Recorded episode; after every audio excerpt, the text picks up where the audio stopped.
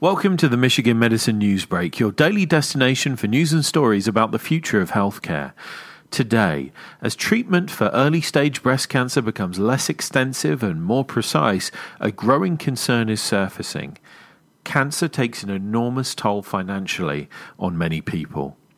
A new study led by researchers at the University of Michigan Rogel Cancer Center finds that many patients are concerned about the financial impact of their diagnosis and treatment, and that they feel doctors' offices aren't adequately addressing those concerns.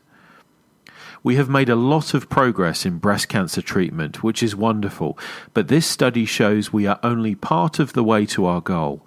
We must now turn our efforts to confronting the financial devastation many patients face, said lead study author Dr. Reshma Jagsi, Deputy Chair and Professor of Radiation Oncology at Michigan Medicine. For more on this story and others like it, visit uofmhealth.org slash health blogs.